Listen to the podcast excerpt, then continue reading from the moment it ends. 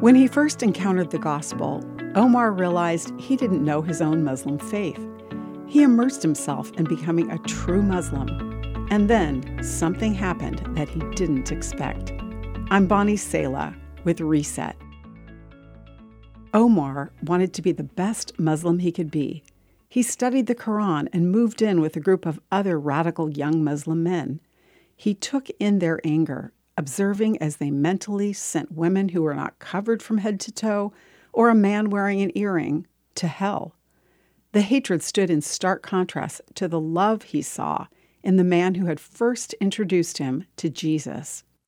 To his great surprise, Omar could not resist this love and the affirming way Jesus treated people. One of the most visible expressions of godlessness, points out Jeff Dodge, is not the way we treat God, but the terrible way we treat our fellow human beings. The transformative call for those who follow Jesus is to love, love God, and love others.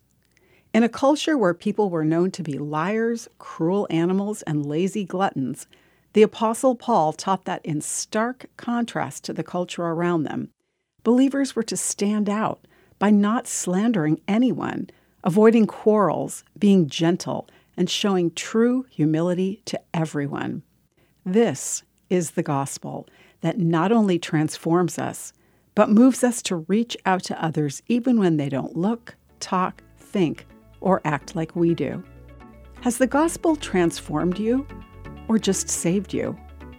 I'm Bonnie Sala with Reset.